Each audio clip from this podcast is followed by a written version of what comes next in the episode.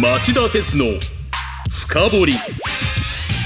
皆さんこんにちは。番組アンカー経済ジャーナリストの町田鉄です。こんにちは。番組アシスタントの杉浦舞です。今日も新型コロナ対策をして放送します。今週火曜日国連が世界の人口が80億人に達したと発表しました。2010年に70億人に達した世界の人口はそれから12年間かけて火曜までに10億人増えました今後については2086年に104億人でピークを迎えると推計されています。その一方で人口の増加ペースは低下しています。1960年代には2%以上あった人口増加率が現在は1%を割り込みました。今後は日本を追いかけるかのように人口が減少に転じる国が増えるとされています、はい一昨年には韓国とロシアで人口増減率がマイナスとなったほか中国も今年から人口減少局面に入り来年にはインドの人口が中国を上回り世界一になると国連は見ています。15歳から64歳を生産年齢人口と呼びますが全体として人口が増えこの世代が大きく伸びている時期は簡単に経済成長が実現できます。しかし逆の場合まさにこれから日本で本格化すると見られているように有効な対策を講じなければ成長率はゼロ近辺に下がりやがてマイナスに転落するでしょう。いずれに世界が日本のような危機に直面するのが確実と見られる中でいかにして生産性を上げて持続的な成長につなげていくのか。長い目で見れば気候変動対策だけでなくこちらの面でも世界は大きな歴史的教訓を試練を迎えようとしています。町田鉄の深掘り。この番組は NTT グループ三菱商事ジェラの提供でお送りします。町田鉄の深掘り。今週のニュースカウントダウン。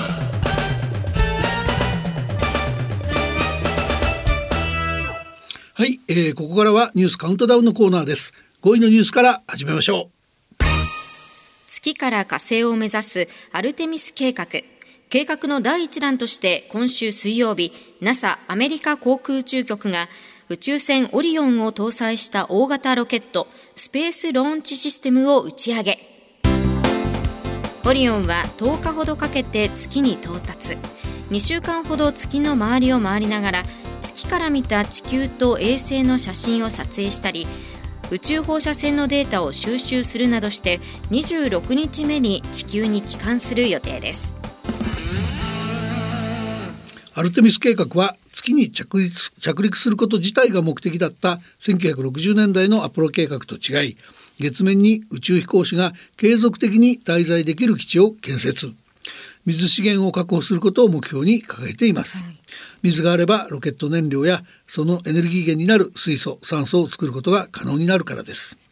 そして月で燃料を調達する狙いは月を火星や小惑星などより遠い天体に向かう宇宙開発の前線基地にすることにあります。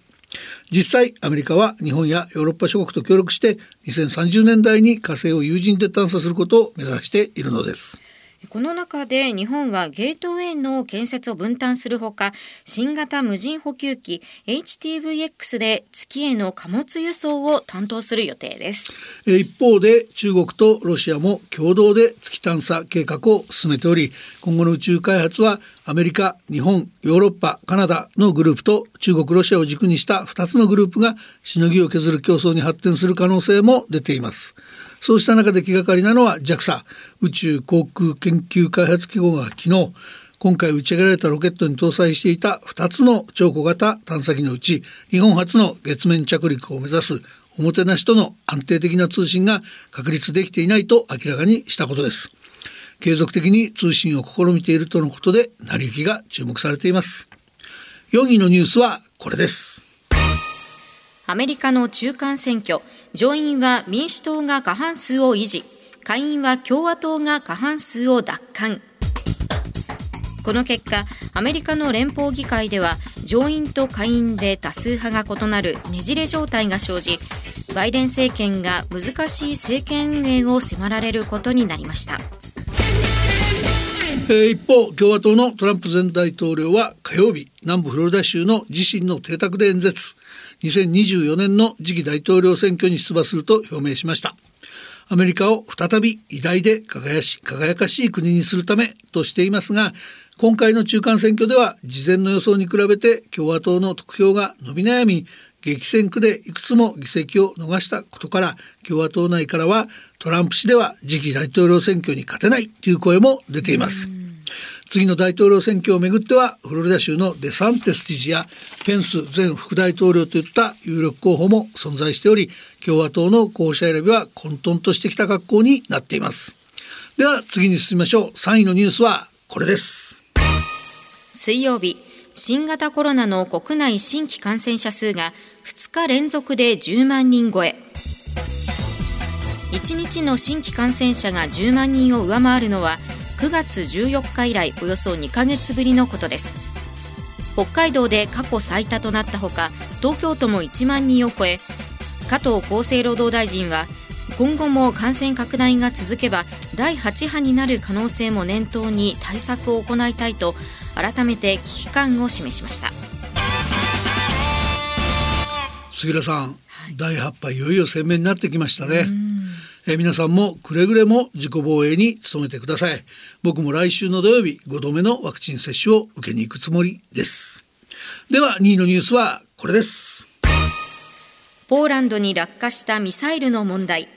アメリカはウクライナの迎撃ミサイルが着弾した可能性が高いとポーランドの分析を追認する姿勢を表明。このアメリカの対応をロシアはプロフェッショナルと称賛していますが一方で NSC アメリカ国家安全保障会議のワトソン報道官は悲劇の最終的な責任がロシアにあることは明白と論評しています。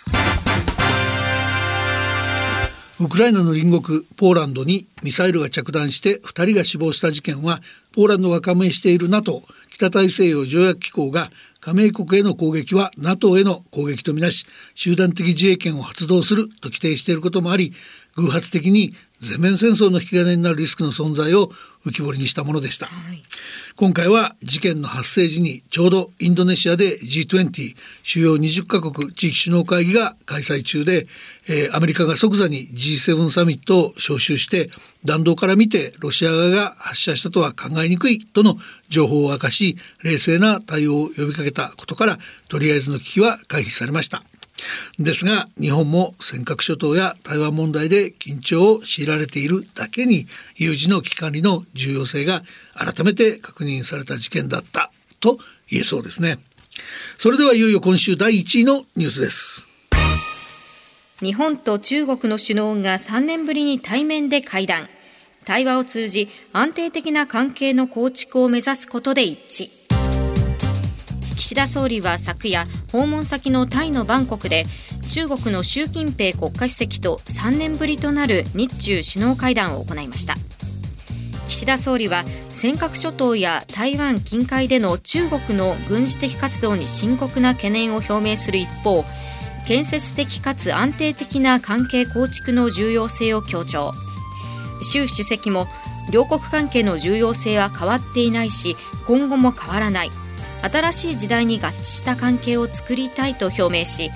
両国が関係発展に向けて緊密に意思疎通を行っていくことで一致しました。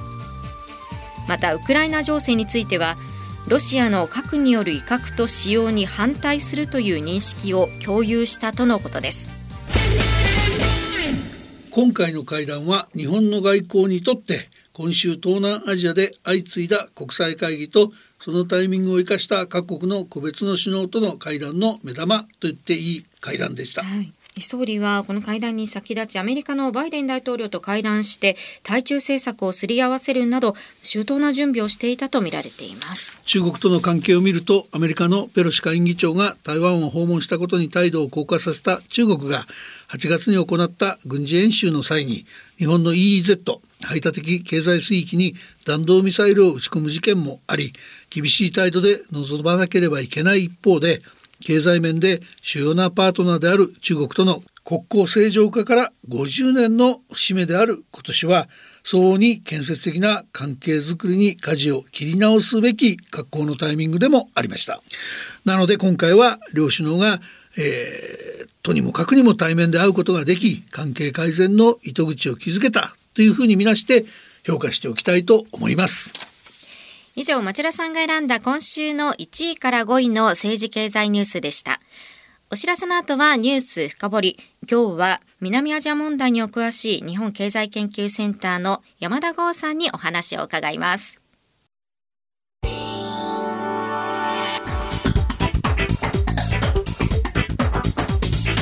今日の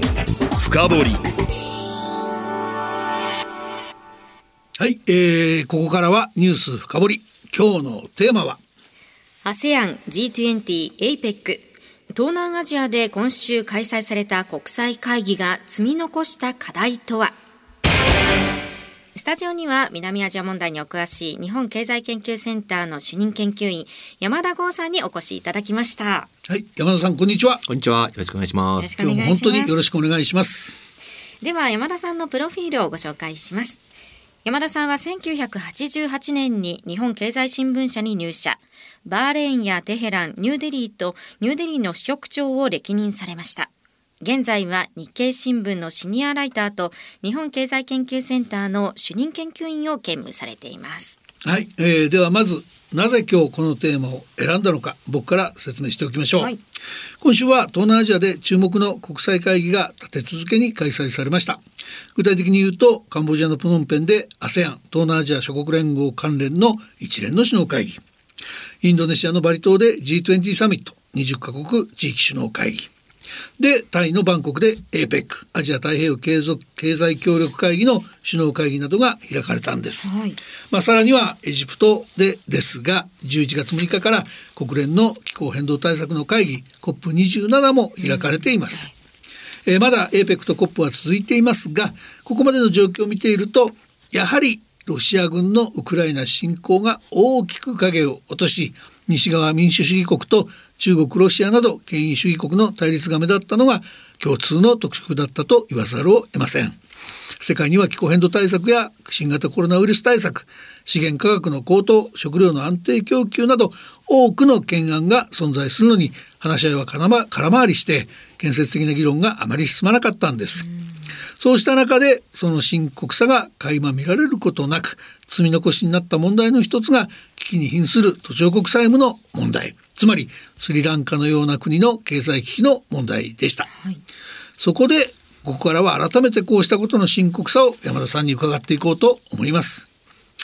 えー、山田さんまずはスリランカ問題の深刻さを説明してください。これに対してこれまでと今回の首脳会議で G20 と国際社会は、えー、どう対応したと言えばいいんでしょうか。はい、まあ、中国からのこの無謀な借り入れを続けて窮地に追い込まれたスリランカの状況。これはですね、まあ、新興国や途上国の債務問題の、まあ、まさに典型なんですね、うん、まあ、それだけにこれ国際社会の注目を集めているんです。でご存知のようにスリランカ、まあ、中国のお金で港や空港など大規模なインフラを作り続けました。しかし、原油高や世界的な金融引き締め、さらにはコロナ禍で収益の柱だった観光セクターが大きな打撃を受けました。うん、さらに人気取りの減税などが追い打ちをかけた格好なんですね。山田さん、これがいわゆる一帯一路の債務の罠ってやつですね。はい。ただ、このスリランカの経済破綻は中国のせいだけではありません。えー、まあ、兄弟で大統領と首相を務め、親族を相次ぎ、えー、閣僚に任命して、採算の取れないインフラを自分たちの地元に作り続けたラジャパクサ一族の責任も極めて重大なんですね。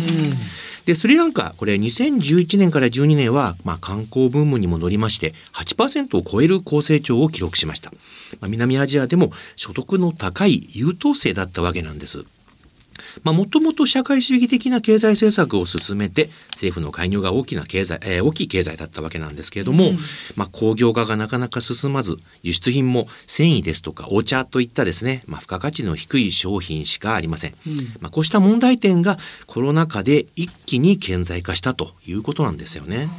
で IMF 国際通貨基金は9月、えー、スリランカへの29億ドルの緊急支援で合意しています。まあ、政府は目下 IMF の指導のもと、まあ、電気代や燃料代の引き上げ、所得税増税などに着手しています。今後財政再建のための補助金カットや、えさらなる公共料金の引き上げなど庶民に痛みを強いる改革を実施していくことになります。まあ、状況が厳しいことには変わりはありません。うん、山田さんしかしそのスリランカというとそもそもは隣国インドと近くてで、えー、近年一帯一路構想を掲げて急接近した中国との関係も、えー、かなり深いものになってたと。いうことだと思うんですがそれぞれ今どういう感じになってんですかね？はいこれ中国とスリランカの緊密な関係これ実はですね26年も続きました内戦時代の後期に遡るんですね。うん、で2000年代に入りまして、えー、タミル人武装勢力 LTTE との戦闘が膠着状態となる中、まあ、中国はスリランカに軍用機やレーダーなどの武器を提供したんです。うん、でこの軍事支援で内戦は一気に政府側優位となったんです。で内戦に勝利しましたマヒンダ・ラジャパクサ大統領、まあ、これお兄さんの方なんですけども、うん、えー、復興資金も中国に頼るという政策を取りました。なるほど後に借金の方に中国に取られてしまいます、えー、このハンバントタ港のコンテナターミナル建設これに合意したのもこの武器供与の見返りというふうに言われています。そうだったんですね。はい、でその中国なんですけども、まあ、スリランカへの人道支援は続けているものの債務減免に関しては、まあ、だんまりを決め込んでいるとこういう状況なんです。中国が推し進めてきました、まあ、海外でのインフラ整備プロジェクト。一帯一路も、まあ、このスリランカの借金問題でちょっとこれ軌道修正を迫られ迫られているんですね。なるほど。で、まあ、中国のもう一つの、まあ、友好国でありますパキスタンでは、はい、長年この中国の支援で港ですとか火力発電所を作ってきたんですけれども、えー、パキスタン政府は、まあ、もうインフラはもういらないから、えー、医療や教育などの分野で支援してくださいよというふうにもう正式に伝えてるんですね。うんまあ、そしてインド、まあ、インドから見るとスリランカはもう目と鼻の先。歴史的にも関係が深い国なんです、まあ、本来でしたらインドが面倒を見るはずなんですけれども、まあ、ちょっとそうはなっていません、えー、2004年末のインド洋大津波では、まあ、インドは自国にも大きな被害が出ているのに、まあ、真っ先にスリランカに人道支援を行うほど、まあ、面倒を見てきたわけなんです、うん、で内戦終結後、まあ、このスリランカと中国の緊密ぶりに苛立ったインドはですね2015年の大統領選挙に介入するんです。はい、まあ、これ親中派のラジャパクサ大統領を倒すために、まあ、野党統一候補のシリセナ元保健大臣の当選を後押しすることになるわけなんですね。ただこれシリセナ政権、まあ、せっかくまあ政権大統領になるんですけれども、え内部対立ですとか、えテロ対策の失敗で混乱をきたしまして、え2019年の大統領選挙では、まあ、今度はマヒンダ氏の弟ゴタバヤ・ラジャパクサ氏が、まあ、大統領に当選ということになりまして、まあ、これをもってインドはスリランカに関与する足場を失ってしまったわけなんです。しかしこのラジャパクサ政権が崩壊した後再びインドはスリランカに接近します経済危機が表面化してからこれまでに食料や肥料なども含めると、まあ、40億ドル以上もの支援を行ってきました IMF にもこの実はインドがですね金融支援の早期実施を強く働きかけてきたいきさつがあります、うん、まあ本当に借金付け巨大な債務を抱えたスリランカ背景には中国やインドの影響力を拡大しようという動きがあったということも言えるわけですね。さあお知らせの後も途上国の債務問題についてさらに深掘っていきます。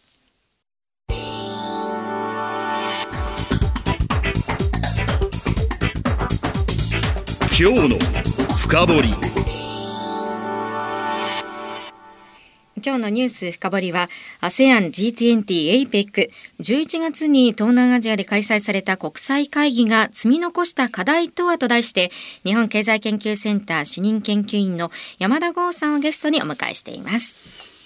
はい、えー、第2第3のスリランカになりそうな国は多いんですかね世界的に共通する深刻な問題とみなしておく必要がありそうですよね。はい。まあ、このスリランカの破綻でですね、えー、国際社会は再び途上国や新興国の債務問題に注目するようになりました。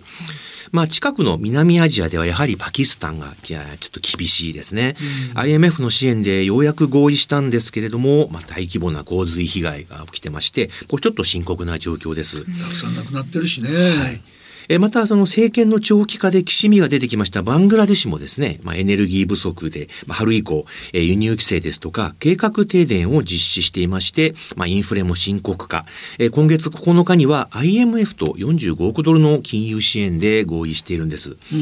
え東南アジアではインドシナの内陸国ラオスがちょっと危険な状況です、え今年10月時点で対外債務の GDP 比は90%を超えているんです、はい、しかも中国のお金で経済効果が疑わしいラオス中国鉄道、まあ、これに59億ドルもの資金を投資しているんですね。アメリカの民間調査機関によりますと、まあ、政府が公表していない中国からの隠れ債務が、まあ、GDP 比で35%に達していると言われています。そしてアフリカや中東に目を転じますと、まあ、中国からの融資が多いケニア、ザンビア、エチオピア、エジプト、ナイジェリア、まあ、この辺にデフォルトリスクが目立ちます。はい、G20 メンバーであるブラジルやトルコでさえ、まあ、この公的債務や利払い費、国債の利回りといった指標でですね、まあ、デフォルトリスク、危険度の上位にランクされています。まあ、さらにはアルゼンチンですとかエルサルバドル、こういった中南米諸国も似たような状況なんです。え IIF 国際金融協会によりますと、主要新興国の財務残高は、今年6月時点でですね、過去最高の100兆ドルですね、およそになっていまして、各国の GDP 合計の250%を超えているという状況なんです。うん、でこの IIF 債務危機につきまして、過去40年間で最悪の水準だというふうに警告を発しています。まあ、もはや債務問題はですね、国際社会全体に突きつけられた大きな課題となっていると言えそうです。まあ、途上国債務すごく深刻なわけですけど、まあ、今日最後の質問ですが日本と国際社会が取るべき対応について論じてください。はい G20 や欧州、日米などの債権国で構成するパリクラブでも債務再建をめぐっていろいろ手を打ってきました。G20 は2020年11月にですね、債務措置に関する共通枠組み、いわゆるこれコモンフレームワークと言われてるんですけども、これで合意をしています。今のところですね、チャド、ザンビア、エチオピアのアフリカ3カ国しか、申請がないんですけれども、これの進展というのがですね、非常に大事になってきます。そして、まあ、最大の問題が中国の存在なんです。そうですよね。中国はこれまで債務削減には応じず、パリクラブなどとのですね、協力に非常に後ろ向きだったわけなんですね。で、これでは先進国がいくら、えー、低所得国の債務削減に応じても、まあ、そのお金が中国への返済に回ってしまう恐れがあるわけなんです。でしかも中国の融資条件は不透明で、まあ、このいわゆる隠れ債務が膨れ上がる原因となってきました。まあ、この担保としてですね、インフラですとか天然資源を抑えるというのもこれ中国の大きな特徴なんですね。はい、で、10月の G20 財務省中銀総裁会議でも中国と主要債権国の意見が対立し、まあ、議長国インドネシアが中国を名指しで批判したと、まあ、こういういきさつもありました。はい、ただ、今月15日にはですね、中国とパリクラブがアフリカのチャド向け債券の削減で合意しています。さらに8月には中国がザンビアと債務削減で交渉に入っているんです。まあさすがに中国も国際社会の圧力ですとか、まあ、貸し倒れドミノを警戒して歩み寄ったというふうに思われています。まあ、これは今後の債務問題の解決に向けた、まあ、ちょっと明るい材料と、まあ、言えるんではないでしょうか。うんで新興国の側もですねやはりこれ低金利ですとか透明性の高い融資を選んで持続可能性を重視する必要があります。えパリクラブのですね、え全体の貸し出し残高を上回るという世界最大の貸し手となった中国とも地道な地道な交渉を続けていくべきだと思います。まあ、あのもちろん新興国の側も産業構造の改革や多角化輸出振興などに取り組むべきです。まあ、先進先進国の側もですね、まあ、お金を貸すだけではなくて、まあ、こうした改革を支援するということも大事な責任になってくると思います。なるほど。あっという間のお時間です。今日は貴重なお話、今田さんどうもありがとうございました。またぜひいらっしゃってください。はい、まあアフガニスタン、ミャンマーの情勢も気になりますので、でね、取材しておきます。よろしくお願いします。以上、今日のニュース深掘りでした。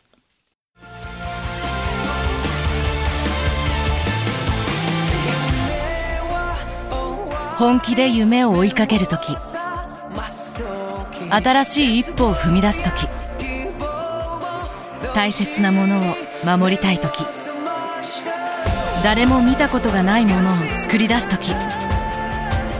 自分の限界に挑む時。絶対できないと思って始める人はいない。